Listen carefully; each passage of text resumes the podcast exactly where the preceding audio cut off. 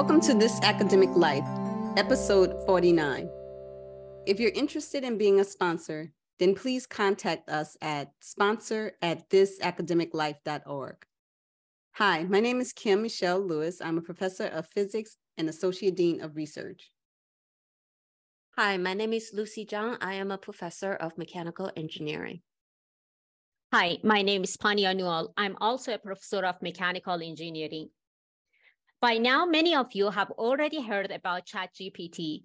Some of you are quite fascinated by its powerful integration capability, and some are quite frightened. In this episode, we will try to understand what's all the fuss about this new artificial intelligence tool and its role in academia. To do so, we decided to have one of our old friends, Professor Taylor Sparks, on the show to discuss everything about this new tool. Professor Sparks is an associate professor in the Department of Material Science at the University of Utah, and he is no stranger to social media as he himself has a podcast called Materialism, a YouTube channel, and actively uses various social media platforms for different academic purposes. Let's hear more about our amazing guest from himself. Taylor, welcome to the show. Oh, it's my pleasure. Thanks for having me on the show. Been listening for a while, so it's fun to be on an episode. Well, thank you. So, Taylor, can you briefly introduce yourself to our audiences? Sure. Taylor Sparks. I'm from Salt Lake City, Utah. So I'm actually teaching in my hometown. I'm teaching in the same department I was in 20 years ago as an undergrad, which is too cool. So yeah, I did eh, material science as an undergrad, then I did PhD in physics, and then came back home to materials where it's much nicer, not as hard as physics. And I love materials informatics, so machine learning applied to materials, which is going to be tied into what we're going to talk about today, using uh, artificial intelligence for all sorts of things, both wonderful and nefarious. Cool. So yeah, so you you mentioned a little bit about artificial intelligence. I know that you are teaching this machine learning class with specifically focus on material science aspect of it. And I know that you have a lot to say about ChatGPT. So let's start with giving us a little bit introduction about what is it all about, uh, what's ChatGPT stand for, who created it, and any basic information that you would like to share with our audiences would be lovely. Cool. Let me set the stage by going back before ChatGPT just to get the background a little bit remember way back in the day, you guys might remember this. Do you remember the first language translator you saw? Do you guys remember what it looked like? I, I saw my dad's. He had a Palm Pilot when I was in high school. And it was this clunky thing, and it had like this software pack you could download that would do it. And it was basically like an electronic version of like an actual dictionary. It could look words up, but if you gave it like a sentence, it would just do like word for word. It wouldn't like conjugate them correctly if you were talking about school and then you use the word principal, it didn't know to use like the school version of the word principal. It might use the other version, right? So it was like a start. So way back in the early days of translation, a lot of this grew out of the field of translation. And in the early days, they hired linguists. And there's this famous quote from one of the early pioneers in this area who basically realized that when you try and force it with like the domain knowledge of knowing how sentences work, it's really, really hard. But if you just give it a ton of examples, and let probabilistic statistics guide the prediction of what word should go next, it outperforms. And so he has this famous quote where he says, like, every time I fired a linguist and replaced him with a statistician, the algorithm improved. And so this has kind of been the this process of natural language processing of learning how to use machine learning to engage with the written language in which we all communicate and write with. So since then, there's been a lot of big improvements. There's been packages like Word to Vec, right, where you encode the words as a vector and you try and encode their meaning relative to the words around them. And the big problem they ran into is that if you look at a single word in a sentence, like the word principle, you'd say, what's the next most likely word likely to be based off of previous data? Is it would do an okay job, but you had to make the window bigger and bigger and bigger for it to really predict the right ones based off of what came before and after. And soon that window just gets too big and it becomes untractable. So that's where things were basically in 2017. We just kept on getting bigger and bigger windows and it would do okay. But like, imagine like translating a book. If a previous chapter had talked about the context of something, if you needed to make your next prediction in the context of that chapter ago, it wouldn't do it. The window wasn't big enough. So that's where Google blew the lid off of everything with their 2017 paper, Attention is All You Need. Attention was an entirely new way of learning how words interact with one another. Instead of trying to just make a bigger window, it basically let every single word learn its relationship with every other single word all at the same time. So that process that we call attention is also called the transformer network. So now if you've heard of chat GPT, that stands for chat uh, generative pre-trained transformer. The transformers, that's the exact same. So it's basically saying in 2017, there was this new architecture for learning word embeddings, and it uses that same technology. Now there was, I don't know if they actually called it GPT-1, but there was a GPT-2 which was okay. And then along comes GPT-3, much bigger. The size of the model, like the number of parameters that they use to essentially learn relationships of words got way, way bigger. So this most recent one, it's actually GPT 3.5. Estimates on how much it costs to train it are between 10 and 12 million dollars to train it one time. So this is a big deal. This has left the realm of academia. I don't know about any of y'all, but I don't get grants where I could spend $10 million to train something. So this is a new beast entirely. In fact, they actually had the parameters wrong. If you, if you look into it, they had the parameters not quite set right, but they'd already trained it and you couldn't go back and do it again at that cost. And so they it, they would have changed the tuning had they actually been able to. Anyway, so there will be others that follow. There will be GTP, GPT-4, and Google is working on something called PaLM, which is the same thing. It's another large language model. And there will be many, many others out there. There's one called Bloom right now, which is open source that people could use. Now you have this interesting question of who owns it? What did it train on? And then based off of what it trained on, who owns it? This is a really murky question right now. I imagine you guys have all seen OpenAI's DALL-E 2 that came out last summer. DALL-E 2 stand it's it stands for like Salvador Dali, the surrealist painter who made these crazy things because their DALL-E 2 algorithm, you type in text and it can generate an image that matches that text. Very worth playing with. Since then, there's been a bunch of other ones. There's been Google's Imagen and Midjourney and many others that do this, but they're all types of generative machine learning. You take and you you train off of something a bunch of examples. In the case of DALL-E in that they're training on images. In the case of ChatGPT it's training on text basically the internet. They gave it like reddit and wikipedia right? They gave it open source text content from the internet. And then it can basically say based off what i've seen before i can continue making things that look like that. Now with things like DALL-E 2 they add some conditioning where you can just say, don't just give me an image like the ones you've seen. You can say, give me an image of a cat or a cat that's smiling or a cat that's smiling in the style of Van Gogh. All those things are out there. But the question is, okay, so if you trained off of a bunch of Van Gogh's paintings and then you use DALL-E 2 to make a new painting in the style of Van Gogh, is it yours? Like, who owns that? Do you owe some money to? I guess Dali's not a good example because he's dead, but take a famous painter now. What if you trained off of their style and then you started turning out things in that same style? So, this is a very hotly debated issue right now in the AI art scene. Some people think that you shouldn't own it. Others are like, of course you do. Like, think, if, I don't know if any of you guys are artists, but do you go to museums? Do you get inspired by the works there? Do you like then have to put a disclaimer on your art that heads up i did spend some time in the smithsonian and so i did see these works of art and so no of course not. You're just take inspiration from what you see. So that's that's the other side of the argument and i don't have a strong opinion on the matter. I hear both arguments and i, I get where they're coming from but it's the same thing with chat gpt so quick question what's the impact on the academy so right now, so tomorrow, for example, at the University of Utah, we have a whole hour and a half long event talking about what does ChatGPT mean for us as it relates to education, research, assessment. It's going to touch on all of those things. They have six speakers. I'm one of them where we're all going to give our perspectives. And some of them are like, this is the worst thing that's ever happened. Because if you've tried playing with ChatGPT, go ahead right now, hop over there and type in, you know, type me a 500 word essay on high entropy alloys it will blow your socks right off your feet. Like it's amazing how realistic that is. It would be very hard. You know, I think certainly shorter essays, it's going to be extremely difficult for any academic to judge whether or not that came from a human or whether they just prompted in that text and said, let it rip. And so this has prompted places like the New York Times and others to say that the college essay is dead. Uh, and that's been like a long standing mode of assessment you teach, you lecture, you have them read, you discuss things in class, and you say, now you're going to show me that you understood this by synthesizing this essay where you talk about it. And if that's the mode that you primarily relied on, then I actually agree. I think that that mode is dead. It's too powerful. These things really can, a student could skate through your class with no effort at all and generate marks that suggest that they understood the material when they maybe did not at all. So I was going to say just to follow up. So what happens as we faculty members have graduate students and they put together their thesis?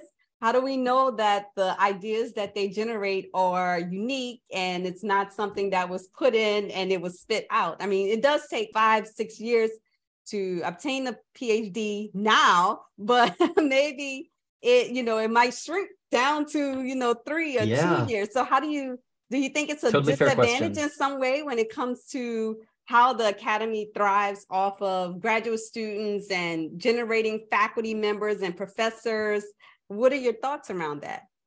Yeah, that's like three questions in one. So let me kind of address them separately. First is like how do we catch it right? How do we know? Which i think most faculty the first time that they try this out and they see the demonstration of like generating an essay that's their first thought like oh my gosh how what do i do? How do i catch this? Then your second question was like what does this mean for like training phds or their sort of their timeline in grad school? Is it going to be less or more? And then how does that impact our us and our research right? Those are kind of three totally different areas. So let's talk about the first one first. There are software packages out there that use machine learning models, classifiers that classify A versus B. They can classify real human text or ChatGPT text. So I've tried these. I don't find them particularly compelling. I don't think that they're amazing. And even if they were amazing, it's going to be like this arms war of like the better that the detectors get, the better the con artists will get, and back and forth. So I don't want to play that game personally. I think that that's like a I, I don't want to spend my energy there, right? Because it's just going to be like chasing down your homeworks on Chegg. Like just write new homeworks is kind of how I feel on it. In our case, we need to change the way that we need that we do assessment.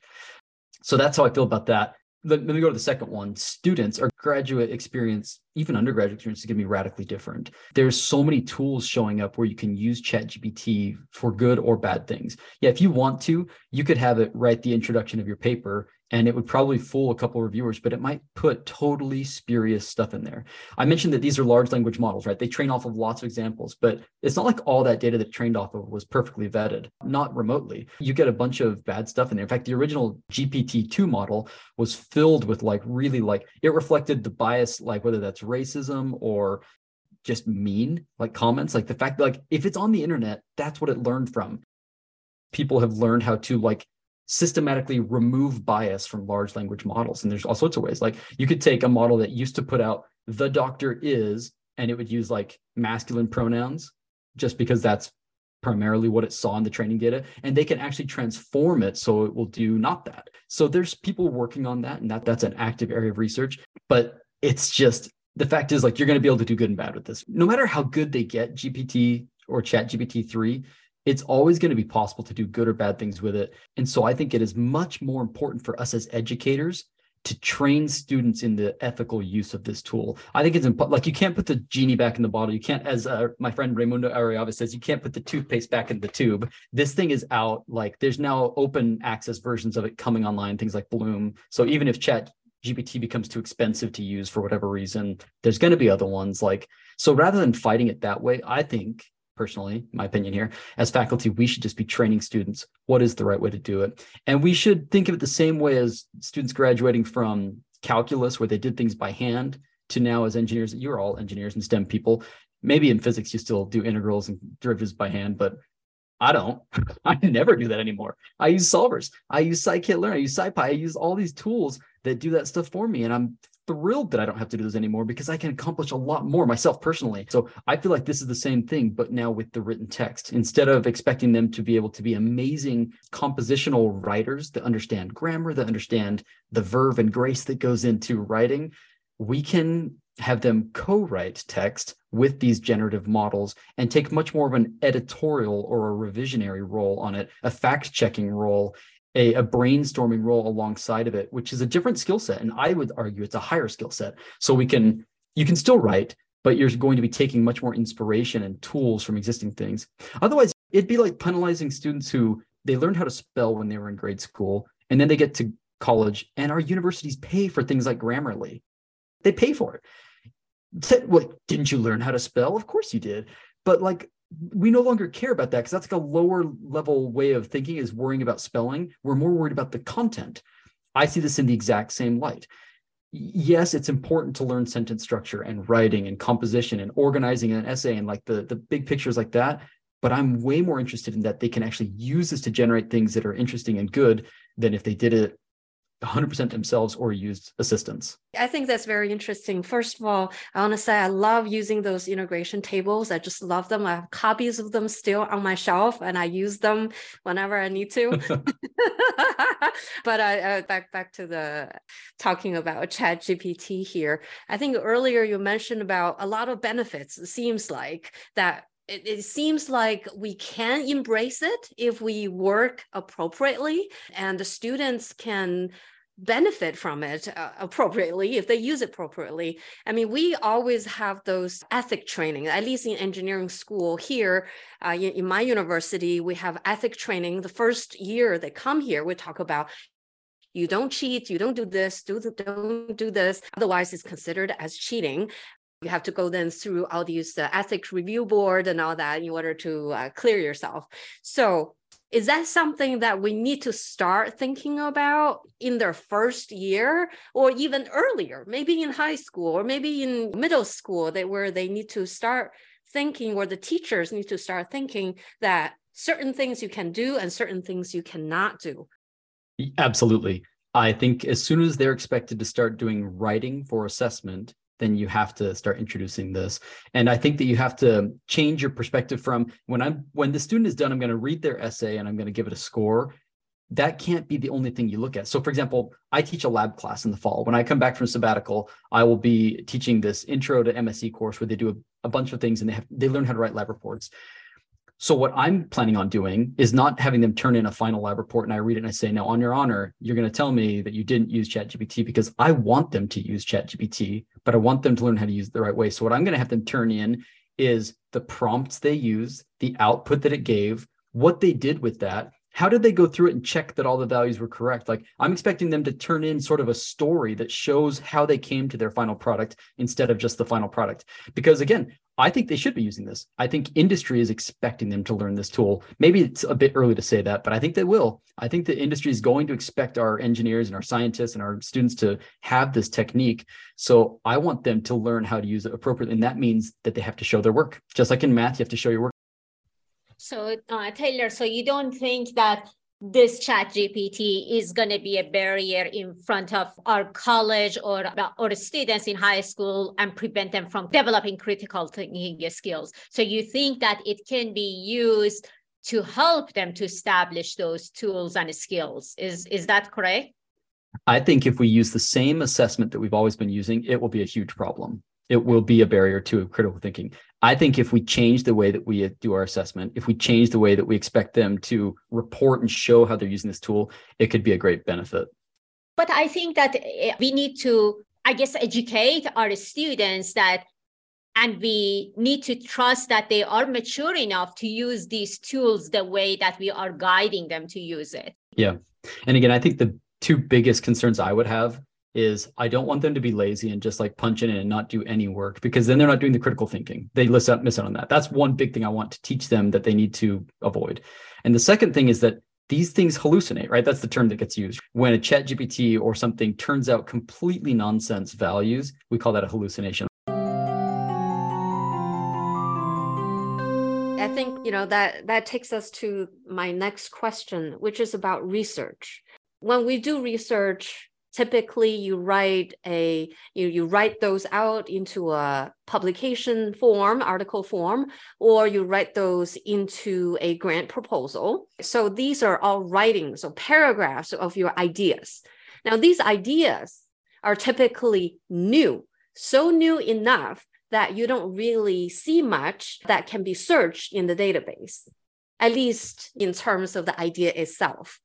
Now how do you think ChatGPT plays a role in the research arena in terms of writing paper, being a co-author of a paper, for example, or how we can filter those out or in to proposal writings? Yeah, good question. So it was trained in the year 2021. And so it'll tell you if you go to use ChatGPT and say, who won the World Cup in 2022?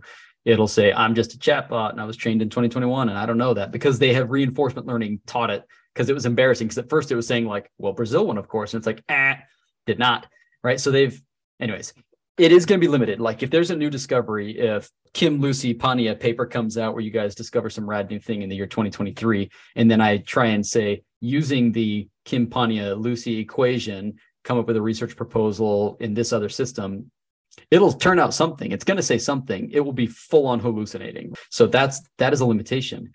But I don't think that's how most people should be using ChatGPT. I think most people should be using it maybe in the introductions of your papers. I will definitely be using it there. More in the refining, like you could say, like, here's my arguments that I have. Help me organize them into a compelling research statement. That's the sort of thing that I think people will be using it for in grant proposals. Or if there's a component where you are using an established technique but on a new system, you could ask it to help formulate what that might look like look, I don't even know if proposals are the right place for this. Certainly, you're going to start to see, I don't know if NSF has a policy yet on it, but there will be soon if there isn't. And they may try and outlaw it. And I hope they don't. I hope that they embrace it. You're seeing journals, publications already come out with policies. Just last week, Science and Nature both came out with policies. They published editorials, op eds, where they said, here's our policy. And now a bunch of others are following suit. I think Nature's policy is very reasonable. Both of them said, Science and Nature both said, no, ChatGPT is not going to be an author. That's silly because you've probably seen they're shooting around the internet. There's a few of these papers where people have listed ChatGPT as a co-author. That's silly. I get the idea that if it was trained off of so many things, like you got to attribute it to something. So that I, I get it, but I think it's more about being provocative when people did that. So they both said no, it's not an author. And I think the argument by I think it was Science had a good argument why not because they basically said like authors have to be accountable, and this can't be accountable. So I think that that's a good response. But then nature, they went on to say, you can use it. You need to explain exactly how you used it in the the section that's most appropriate. I think they said the method sections will be for most people, maybe the acknowledgement, maybe it'll be different, but you need to say exactly what and how you did it. Science took another tack. They said it is academic misconduct to use it in any way, in figures, in text, in in the data, in any aspect of it. It is academic misconduct. I think that that will be changed. There's no way that stands because I'll tell you what, scientists are going to use it. And then somebody's going to come along with chat GPT zero or something like that, a detector, and they're going to say, ah, oh, check it out. I found one of Kim's students. They used it in a paper. Therefore, this was academic misconduct. You have to retract that paper. There's no way that's going to stand. I think that it's inevitable that we use this tool. I think it was short sighted, knee jerk reaction for them to make that policy, and it's probably going to get updated. But maybe I'm wrong. I, I just think that's what's going to happen. I think nature has a sensible policy. You should tell people if you used it in, in in your writing. You should make it really clear. I personally think that it should be more of a first draft sort of thing, and that you demonstrate very clearly how you revised on top of that and how you fact checked it. More importantly, but that's my take on it. I think that those papers that they are using ChatGPTs as a co-author, I wonder that how they decide whether it's the third author or the fourth author or the fifth author. How, why not corresponding author?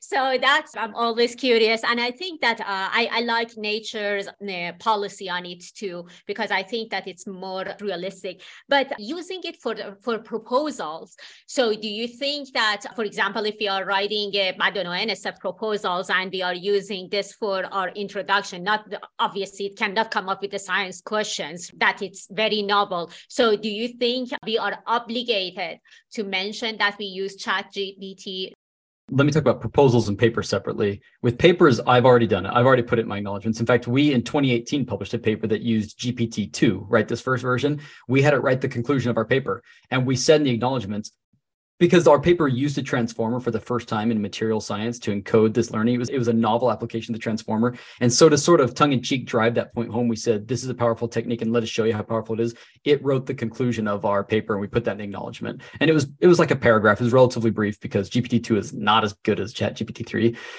or chat GPT. But I, we, we said it straight up in the paper. I just used it last week. I wrote an article on sabbaticals because I'm on a sabbatical right now. And so I had ChatGPT interview me. I said, interview me about my experience on my sabbatical. And it started asking questions like, all right, for this section, ask me about what it's like to homeschool my kids. And I told all the woes of homeschooling my kids. And then I said, now turn that into three paragraphs and I'm going to put it in this. And, and it turned it out. Now I, I modified it pretty heavily afterwards, But because I did that all the way through that paper, uh, which will be coming out March 1st, I put in the acknowledgments. Special thanks to OpenAI's ChatGPT-3, which I used and I described how I did it. I said that it interviewed me, and then it turned out the paragraphs associated with it, and then I revised those. That's how I decided to do it. Proposals, I don't think I would say anything because that's not like a public document that is like going to be cited and used. I, I guess it is technically a public document. You can like we've had people like FOIA request those before, which is weird but it's not like an article where it's like you're setting the record straight for something. This is proposed ideas. It's not the final draft. It's it's very brainstorming that's what proposals are.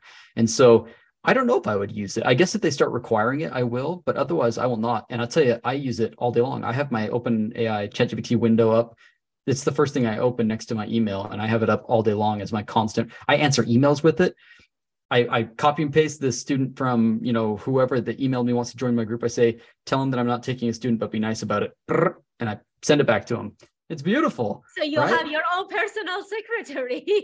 it's Hallelujah! Everything for you, and it's like I've I, never heard of using it as answering emails, so I haven't I haven't tried that. So I guess I'm gonna after this but my experience is that when I ask technical questions, I guess back to the very early on questions, it sometimes is just like, oh, come on, this does not make sense. This is nonsense. Can you be trained better to answer this properly? Hopefully, it doesn't do that for my emails. But uh, so I'm, I'm I'm curious to know what's gonna do.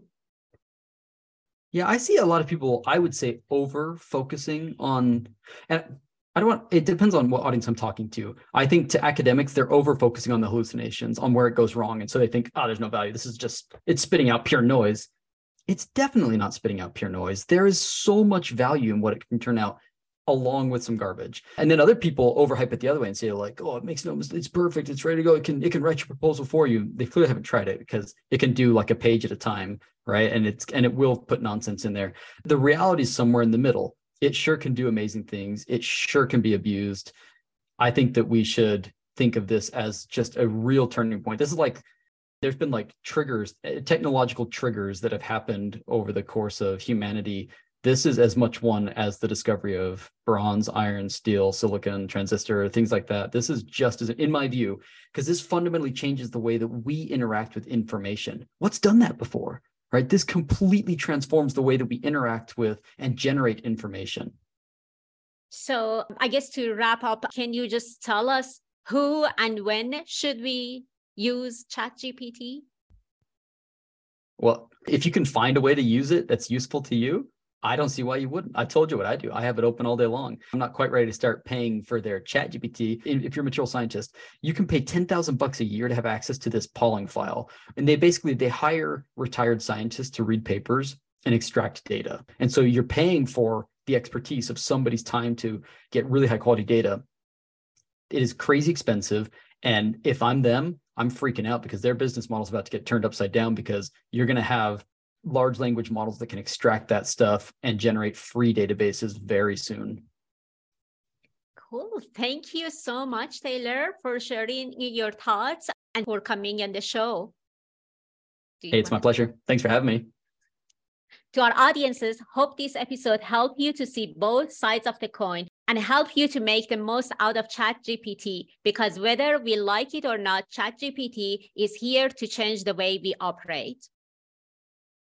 Thank you so much for listening. We hope you enjoyed this conversation.